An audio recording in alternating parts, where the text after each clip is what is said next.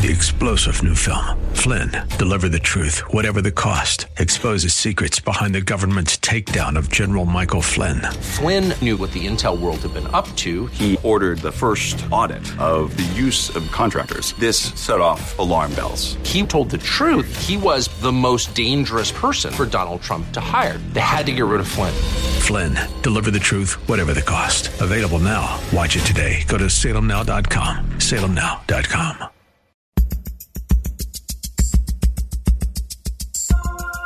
It's Lifeline with Craig Roberts. He's the host of Northern California's longest running conservative talk show. He's a man with a message, a conservative with compassion. He's Lifeline's own Craig Roberts. Thank you, sir. He's here to say hello to you. Welcome on board for this Wednesday, 28th day of August, and uh, halfway through the week. Talk to the boss. He said, You have done such a remarkable job so far this week. We're going to make arrangements. I negotiated on your behalf. Let you have next Monday off. Isn't that great? well, we're going to keep you company, though, between now and then, and certainly throughout your ride home this Wednesday. Got a full program for you. Brian Johnson's going to join us tonight, hour number two. Give us an update as to exactly how and why Planned Parenthood decided to pull out of Title 10. It's a, it's an interesting, if not revealing, story as to what the real agenda is. Also, later on, we're going to be joined by Dr. J. Alan Branch, who is um, research fellow in Christian ethics for the Ethics and Religious Liberty Commission at the Southern Baptist Convention. We'll talk about this issue of gender dysphoria and how confusing it can be, particularly for children. All that, plus, of course, keep you on top of traffic reports every 10 minutes to get you home safe and sound on this Wednesday. Welcome to Healing Habits with Dr. John Duong of the Holistic Health Center.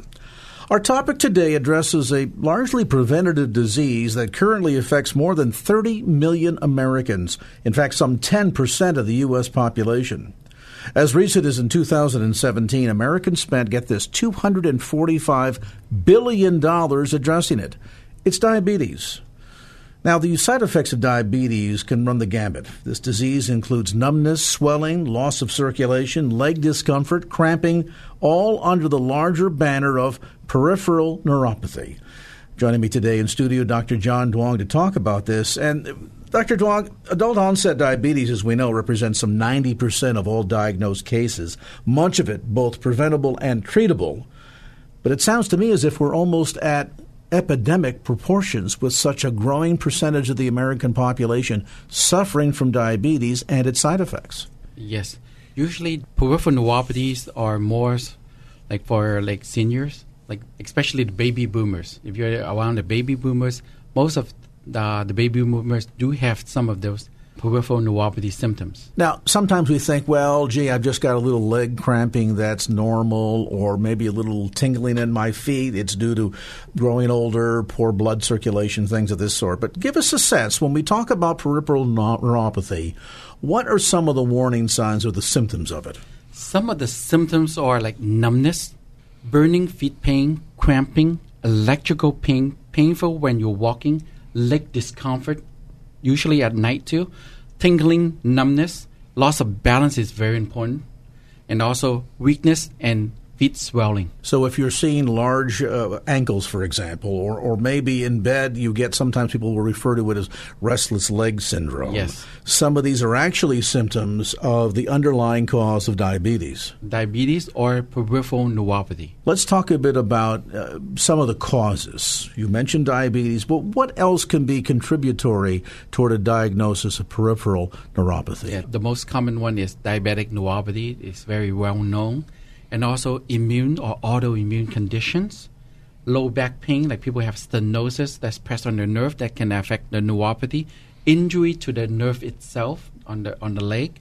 Alcohol abuse, and then also chemotherapy are some of the causes for peripheral neuropathy. Can there be misdiagnoses? For example, you mentioned about the connection with the numbness.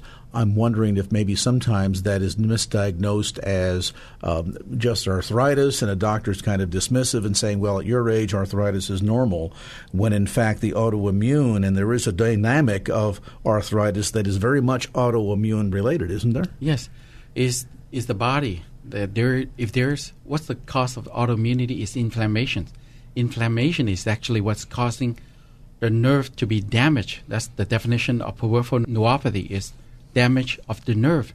So inflammation causing autoimmunity is the damage of the nerve. So what we have to do, we have to address the inflammation, and we have to ask the question: Why is the body causing these inflammations within our system?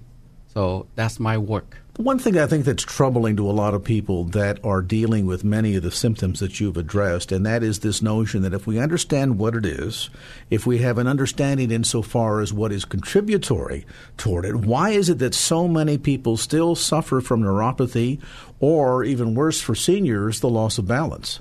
Yes, for seniors or baby boomers, the loss of balance is major because number one cause of death for seniors is what? Falling why did they fall?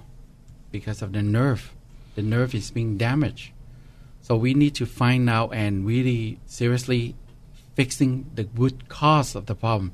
And unfortunately, if they get their doctors to examine their pain, usually they come in with what? Oh, I have this tingling numbness, burning sensation, my feet is swelling. And the doctors will address what their discomfort and give them, them some anti-seizure medication to mask the problem, not fixing the root cause of the problem. For example, I always give this diabetic neuropathy. What's the what are the cause of the neuropathy? Is the diabetic. So what do we have to do? Do we just treating the nerve, or we have to do both, treating the blood sugar level and also taking care of the nerve. If we want to heal the body as it's a unit, we have to do both in order for us to get the results. Unfortunately, most of the patients are only receiving partial of their treatments, like masking the pain. That's why patients are not getting better. Some of the patients come into me saying that their doctors actually said this, this to, to them is that once you have neuropathy, you're not supposed to get better. You have to live with it. Take mm. this medication and mask the pain, and you have to live with it. And in reality, the body can heal itself from within. When you fix the body, the body can repair it. My approach is fixing chronic pain is fixing the body from within. So it sounds like the real utter irony here is that if it's not at the onset misdiagnosed, it's typically mistreated. So a patient comes in, they're having certain complaints, they take a look at the blood sugar levels and say, "Oh, we're diagnosing you as being type 2 diabetic." here's a prescription for metformin or here's some pain pills. And what we're really not doing is we're not treating the underlying cause, or as you've just suggested, we're sending patients home with a sense that it's absolutely hopeless. Get used to it. You're always going to feel numbness. You're always going to be in pain because that's just what happens. Yes, that's the reality. But we can always do better when we're using a different approach. Let's talk about that different approach. What do you do differently than the typical physician that just goes in and says, here's a script, go take some pills?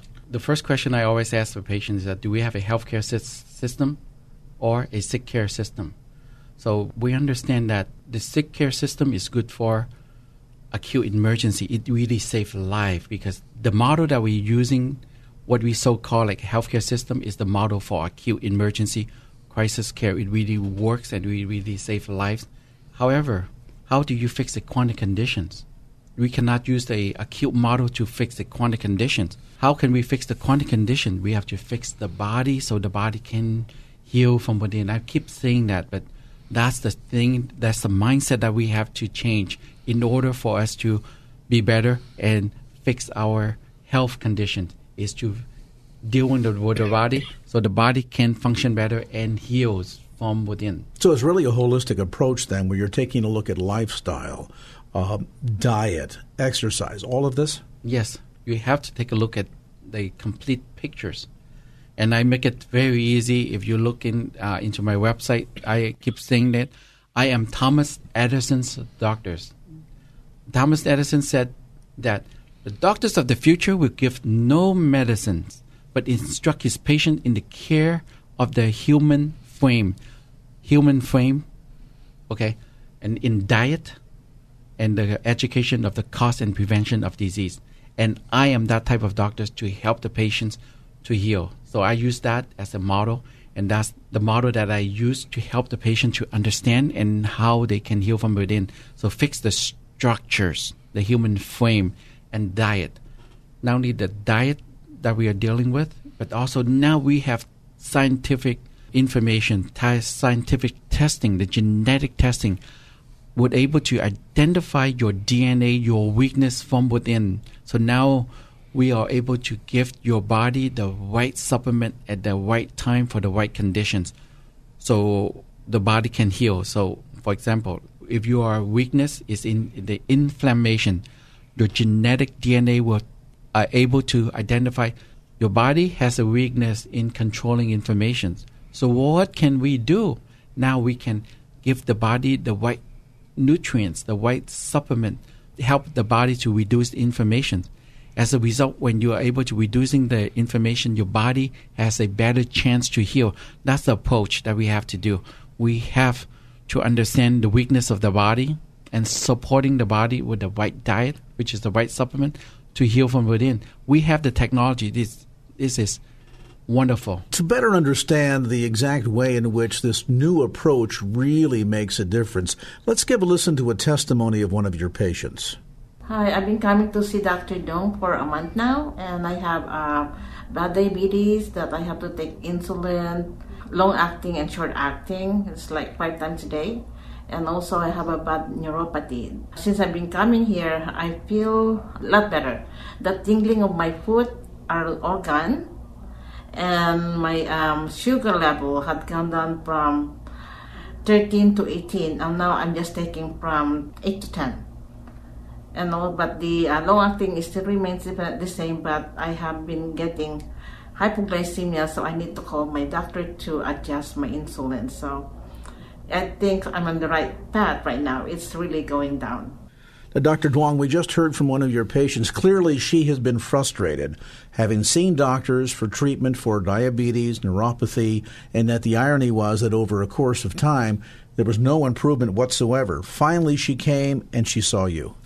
Yes. Uh, what we have to do is we have to help these patients with the diabetic, lowering down the blood sugar naturally, um, and then also addressing uh, her nerve discomfort in this case, we have to do both.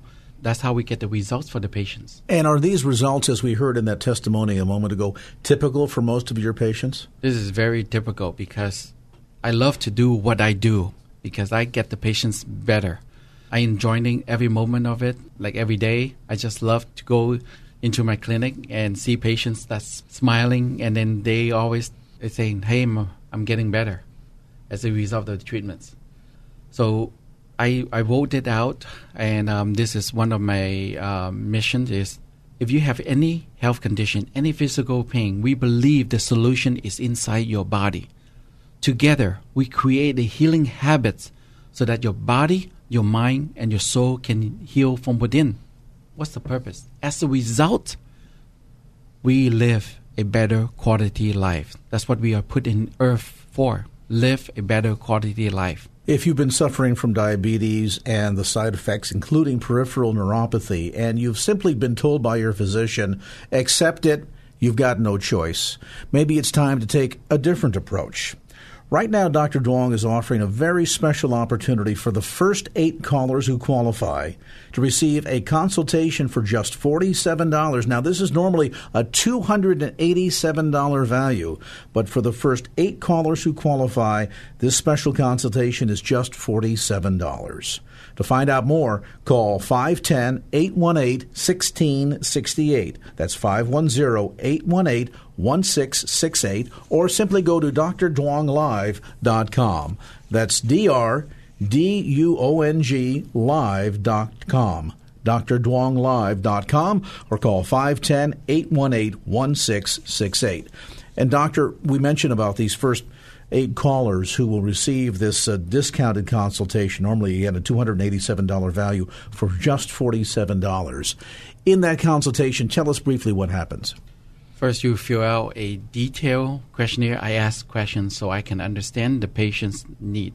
What are their symptoms? What are their what's the main thing that is bothering them? And then in, in their history, then during the consultations, I will address those symptoms. What is the underlying reasoning for the symptoms? We want to dissect the, symptoms and find out where is the problem coming from.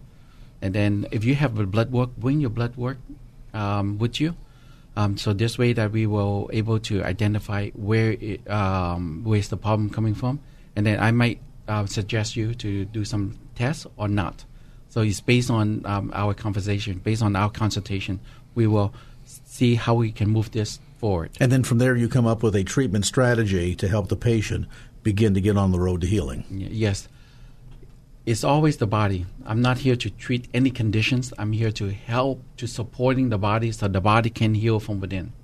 For more information about this special opportunity, again, for the first eight callers who qualify, normally a $287 consultation value, just $47. Call now 510 818 1668. That's 510 818 1668.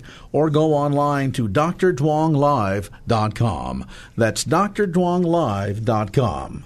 This has been another edition of Healing Habits with Dr. John Duong. More information on the web at drduonglive.com.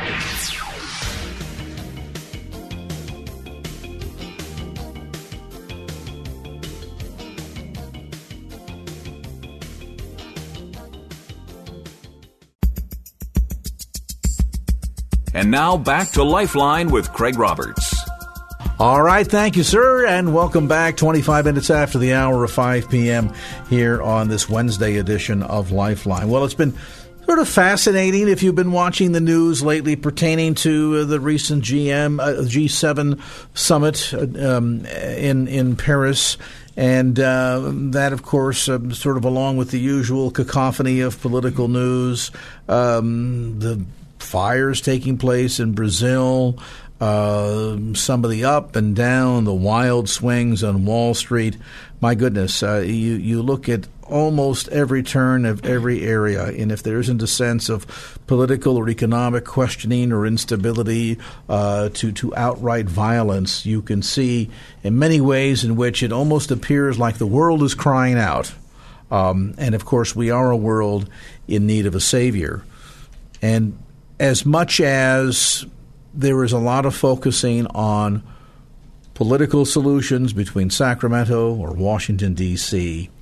At the end of the day, if we look at what's going on in the world in both the macro and the micro picture, um, it is, I think, for those that have an eye to see and an ear to hear, plain to uh, anyone that much of what is besetting us are problems of a spiritual nature, and spiritual problems require spiritual solutions. At the end of the day, it is singularly, I think, um, in the wheelhouse of believers to be before the throne of grace, to be praying for our nation, for its leaders, um, leaders both at the political level that, that provide governance for our nation, leaders at the spiritual level uh, that provide shepherding for our church. Uh, that God would, number one, um, hasten the return of his Son. Number two, would quicken our hearts to the truth of the good news of the gospel of Jesus Christ and the mandate that we should go into all the world and spread that good news before a lost and dying world. And that we as the church um, predominantly not only have the responsibility for this, but in fact, at the end of the day, judgment first and foremost, while certainly will be for all, judgment first and foremost begins in the house of the Lord. So, how do we begin? We recognize that there's some important key spiritual challenges that our world as a whole and our nation in specific are facing. Where do we begin uh, to really beseech God to bring about revival to our nation? Well, the best place to do it uh, is to go back to the roots. And there are some incredible times and periods of revival that we've seen within our own nation that can serve perhaps as an example for us. Um, and, and, and in doing so, also serve as an encouragement for us. There's a very special event that's going to be taking place on Saturday, August the 31st. We've talked a bit about this. Um, it really is an opportunity to again revisit some of these key places, these key events, these key revivals in the history of the church, and pray God that He would send a fresh revival, a fresh movement of His Holy Spirit. This event, scheduled for August the 31st, is called simply Redigging the Wells of Revival. It's a bicoastal gathering to pray and fast for revival in our nation. And joining me today in studio from the Potter's Ministries, one of the uh, the driving forces uh, behind this um, this event and this movement, Pastor Cyril Ryan. And Pastor, good to see you again. Good to be here. There's got to be a growing sense of not only excitement but anticipation in your heart as we are just a few days away uh, from this event taking place again this Saturday, bi-coastal, and a gathering of intercessors. Um, and I think at the end of the day, really people that just have a burden that acknowledge and recognize that our nation is in trouble and that we really have to pray that the Lord of the harvest would bring forward the laborers to bring in that end times harvest, such as it is. Tell us a bit about the vision for this and the significance of the redigging of these wells of revival, if you call them. Sure. Um, it was a very clear direction from the Lord uh, to go redig the wells of revival. And uh, if I can share a quick story, uh, this was October 20th, uh, 2018, when we finished our eighth uh, annual conference uh, for gathering intercessors to pray for America. It was in San Jose, and we were done with the conference. We had like 150 intercessors gathered. We prayed for the key things that the Lord put on our hearts. And that night, the Lord woke me up, um, must be two or three o'clock in the morning, and gave me the strategy for redigging the wells of revival in the nation. And the vision actually is to go back to the places of revival and redig those wells of revival. And if you really think about it, uh, it's easy to redig than go dig the well. And it is, I believe, a strategy from the Lord for America, very clearly. And in 2020, we are going to do actually 50 simultaneous prayer gatherings, one in each state in sites of revival. This time, we really did not have the time to go all the 50 states, so the Lord put on our hearts to do two one on the West Coast, one on the East Coast.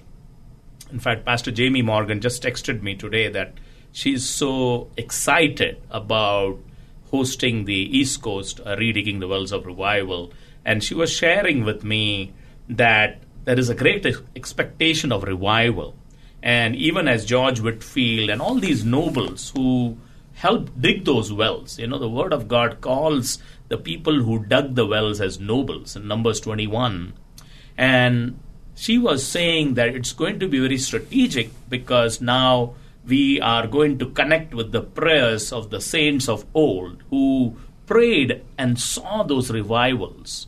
And God used the simplest of the people, like William Seymour so there is great hope and expectation, even for us as a small team of uh, intercessors and as a small ministry based in San Jose, that the Lord has given us such a big vision. So we are expecting uh, a revival to break out. We are expecting a third great awakening to start on August 31st. So that is the anticipation uh, for me, for our team, and also for the East Coast uh, group.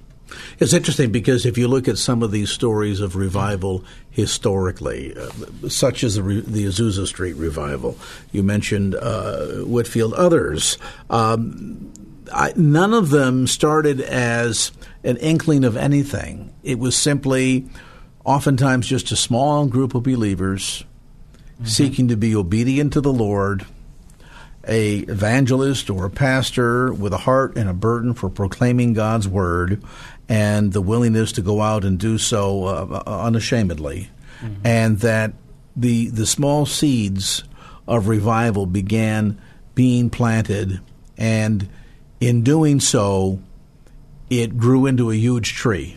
Yes. That over time, um, as these laborers and evangelists and intercessors were faithful um, in sharing the word in proclaiming the gospel, in being on their face before God, that God therefore gave the blessing, set forth the increase, and then these grew into massive revivals, Yes. um, some of which continue to, to permeate and impact the church today. I mean, there are those alive today who are, in a sense, the, the, the spiritual sons and daughters and grandsons and granddaughters of many of those events.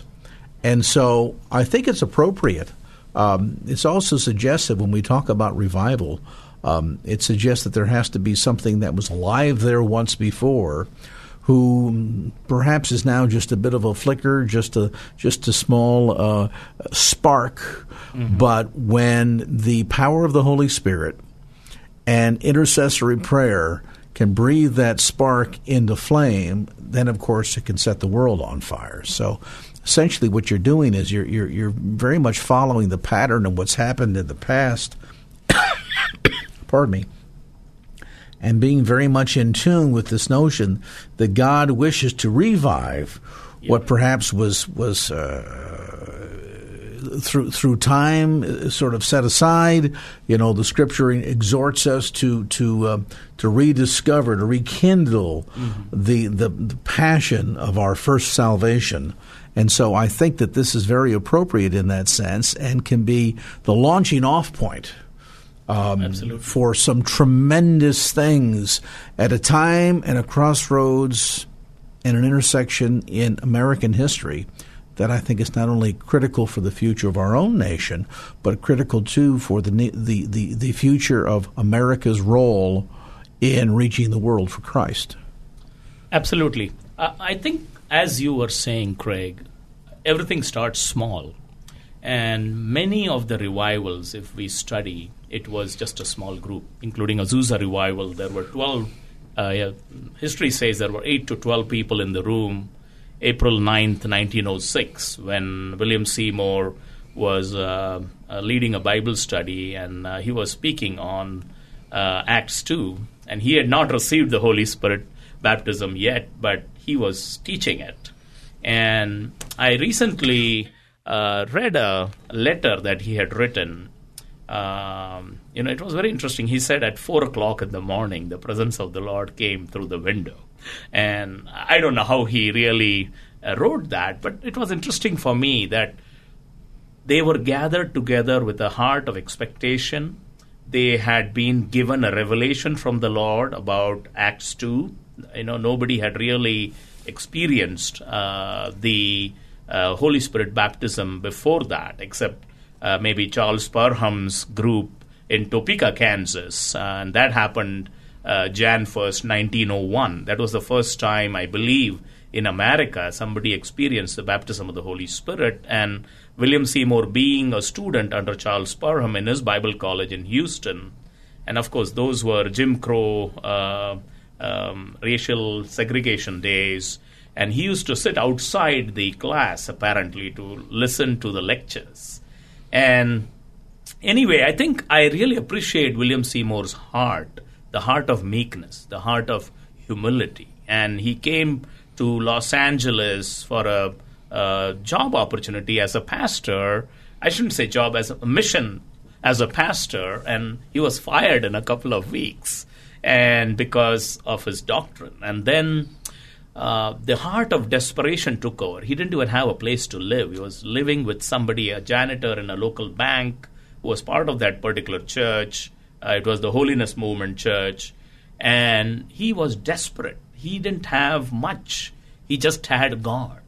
And I think most of the revivals that have happened, Craig, is out of a heart of desperation. Well, You know? look for example at, at, at, at one of the biggest events in the timeline of, of Christendom, and that, of course, is the Reformation. We, we just marked the 500th anniversary, 1518, last year of the Reformation. And and what did it start with? It started with a guy, Martin Luther, who, out of desperation, said this just can't continue, Yeah. and wrote his 99 thesis and nailed it to the front door of the Wittenberg, the church at Wittenberg. Mm-hmm. And that, of course, ended up being the spark that turned into this wildfire that became the Reformation. So, what oftentimes I think, and more often than not, is out of small, humble beginnings, God is faithful as we are faithful. He gives forward the increase, least any man should boast. Absolutely. And in the end, he ends up doing tremendous things in the hearts of his people and amongst his people uh, that can really spell tremendous positive change for the future of the church, for the future of the nation. Absolutely. In fact, uh, even before Martin Luther, there was a um, person called John Huss, uh, I think 100 years before mm-hmm. that, in Bohemia. And he read the scriptures and he saw the, uh, the church not really aligning with the scripture. And he had a group of people he was discipling. And uh, later on, they were the ones who immigrated to Germany. And they were the Moravians. Um, and that became the Moravian revival of 1727 with Count Zinzendorf really leading uh, this um, as a catalyst, this revival as a catalyst. And recently I learned that Count Zinzendorf came to America uh, in, uh, I think it was 1736, and set up a mission in Bethlehem, Pennsylvania. And I want to go and visit Bethlehem to see how they had this mission. And I think, as we know, the Moravian revival was the longest lasting revival the world has ever seen 100 years. And their strategy was 24 by 7 prayer. So in 1730, uh, uh, 1727, they had recruited like 48, 24, uh, 24 men and 24 women who agreed to go to a particular place and pray one hour each day. And then it actually, this prayer gathering lasted for 100 years without any break. Wow. And it was the greatest revival we have seen because they ended up sending missionaries to everywhere, including when, America. When Paul and, said pray without ceasing, they figured out a way. yes, they did it. And actually it's not that hard. I mean, you think about it, you you need 48 committed people, you know, and that was their strategy because we need to pray without ceasing. If we cry out to the Lord desperately for revival, God will send it. He wants to send it, but who who is asking the Lord to rend heavens and for his presence to come down? I think we need to really clearly understand what revival is. I think the term is used very loosely. Oh yeah, and, so, you know, churches on yeah. Sunday you'll say, "Oh, we have a uh, special evangelist that's going to come in and he's preaching a revival." Right. Uh, I, I, think we have kind of a, a, generic sense of what the term means, with little design towards what the real historical term means and and the real shall we say, broad implications yeah. of what true revival is yeah. for the church and for the nation. Absolutely. I think we need to understand that revival cannot be brought about in a conference room with a strategy session. And I think we might be, I suspect, Craig, we might be wasting a lot of time. Uh, and I'm I'm probably going to be uh, criticized for the statement, but we might be, as a church, wasting a lot of time doing just that. So, uh, what you're suggesting is not a meeting, but a movement. Yes, it has to be, it cannot be human strategy to bring revival. It has to be God's presence that brings revival. And I think if we understand that, we will know. And studying all these different revivals, we clearly see that prayer has been the key that's the catalyst. Yeah. yeah. Every time, whether you're talking about, we talked about the Reformation, you talk about First Great Awakening, the Second Great Awakening, the catalyst has always been yes. tremendous dedication toward prayer yeah. and moving the hand of God. That's exactly what we have learned uh, by God's grace uh, through uh, the scripture, through understanding the history of the church, and we want to really cut out the fat, if you will, and go back to the roots of what brings revival. And, and the best example, Craig, and I spoke about this last Sunday, uh, is the 1857 layman's revival. And uh, this was Jeremiah Lanphier uh, in New York City. You know, 1857, uh, still days of slavery. Uh, there was moral decay. Of course, 1849 gold rush and uh, but but then within two weeks of this revival starting, the uh, stock market crashed. So there were a lot of things going on. Banks were failing.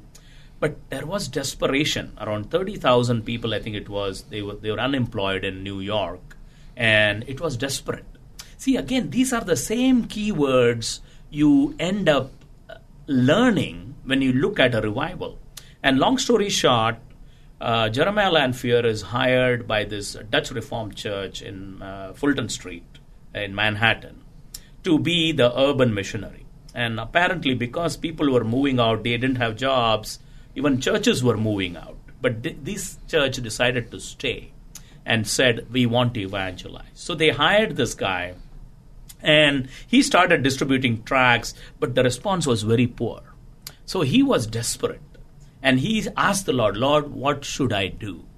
You know, when you come to that moment where you know that it's not your uh, strategy or your effort that's going to bring revival.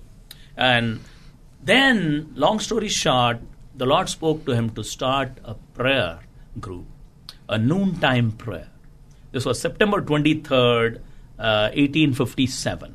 You know, he, on his own um, uh, dollar, he printed 20,000 uh, flyers uh, for this uh, noontime prayer gathering that the Lord had put on his heart. Distributed 20,000 flyers. And on September 23rd, was waiting at this church, and nobody shows up. Uh, at 12 noon, you know, and unless the Lord build a house, He will build it. Labors in vain. exactly, and he's discouraged. Obviously, I mean, you take so much effort and nobody shows up, you're discouraged. But then, after 30 minutes, he hears a few steps of people coming in, and there were six people on that first day, and this was a weekly gathering, supposed to be a weekly gathering. The next week, I think 20 showed up. The week after, 40 showed up and soon thousands were flocking. And amazing, amazing revival story. And they decided to pray every day, not every week. Noontime prayer, businesses were shutting down to come to pray. And this prayer movement grew throughout the nation, right in San Francisco to the East Coast, everywhere Chicago, uh, Philadelphia, uh, Dallas, name it. Thousands were gathering for noontime prayer and uh, the impact 1 million souls saved within a year and a half in America, and then 1 million recommitting their lives. This was out of the population of 30 million. We need something like that today, you know, at, at a 10 times multiple. Yeah, indeed so. Yeah. Uh, and, and, let me mention for the benefit of listeners that uh, maybe tuned in a bit late and said, okay, I'm excited. Uh, how can we be a part of this? Well, uh, it's going to be a gathering taking place August the 31st. It'll be at the site of the original Azusa Revival in Los Angeles. Now, some might say, oh, dear, uh, heading down there, we've got some other plans for the weekend. That's okay. You can pause wherever you're at anytime during that day. While this gathering will begin at 9 a.m., it will be throughout the day. Yes. So wherever you might happen to be, you know, right, where there two or more are gathered together. Um, you can be engaged in this time of prayer.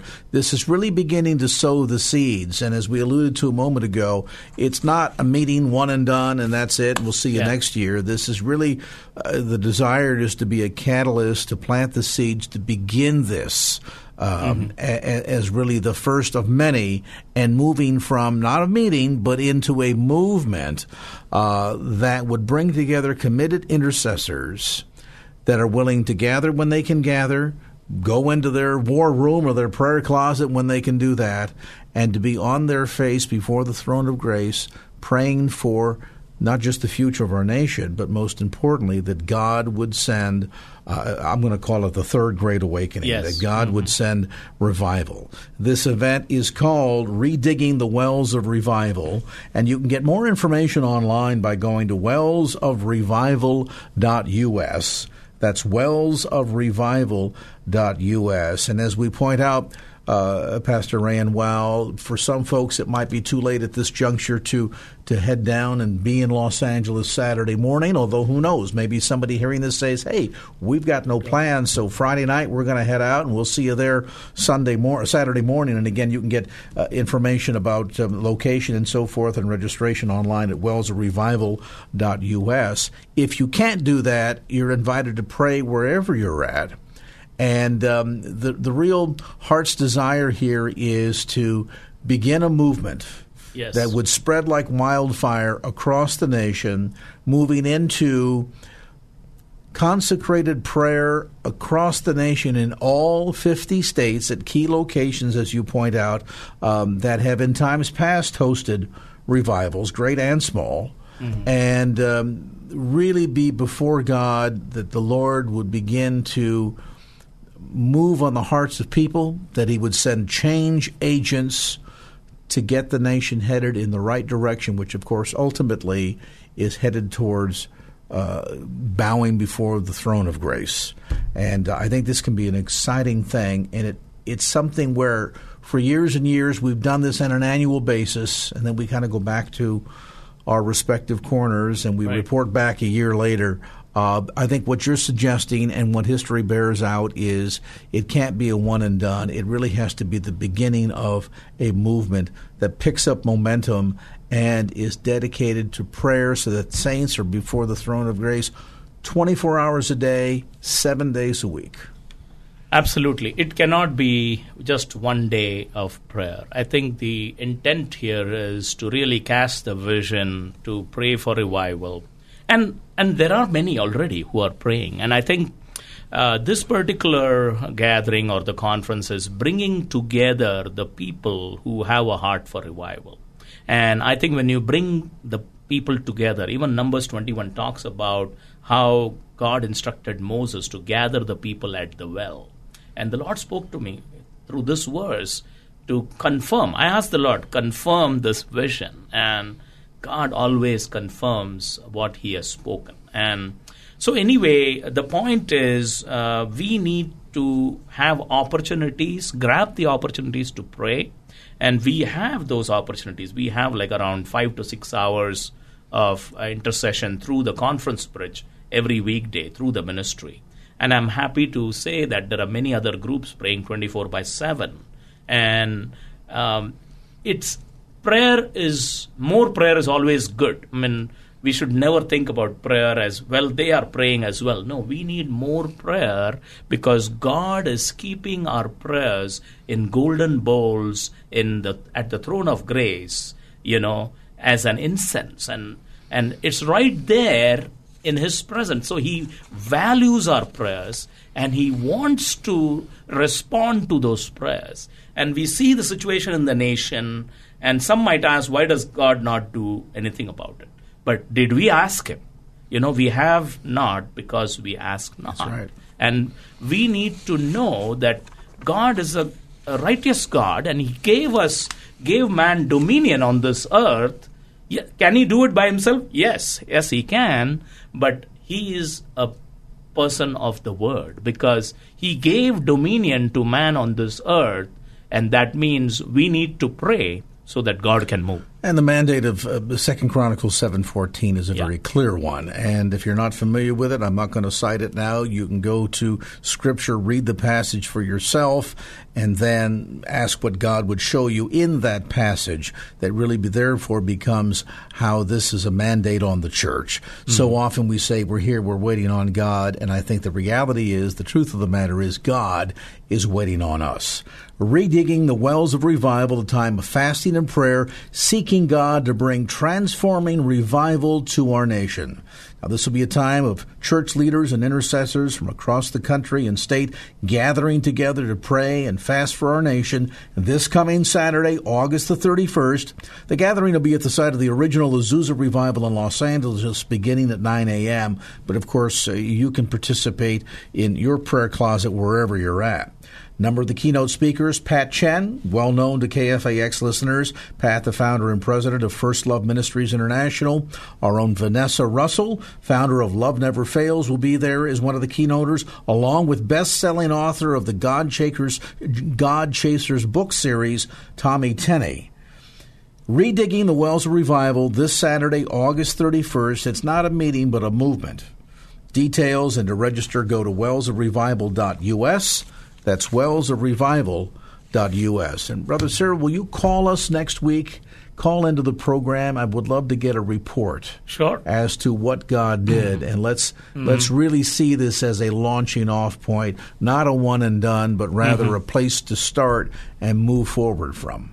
Absolutely. Would be happy to call to give the report. We are going there with a great expectation, uh, and many leaders are coming. Um, every leader that we have spoken to is excited about what we are doing, and they see why we should do this, and they see that God has led to do this.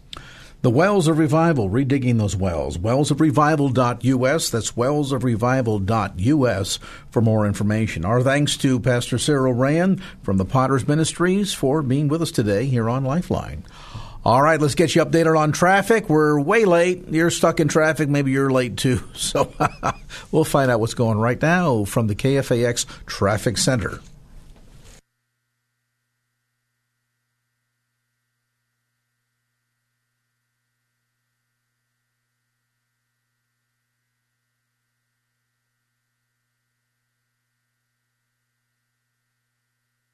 Three star general Michael J. Flynn, head of the Pentagon Intelligence Agency, knew all the government's dirty secrets. He was one of the most respected generals in the military. Flynn knew what the intel world had been up to. He understood its funding. He ordered the first audit of the use of contractors. This set off alarm bells.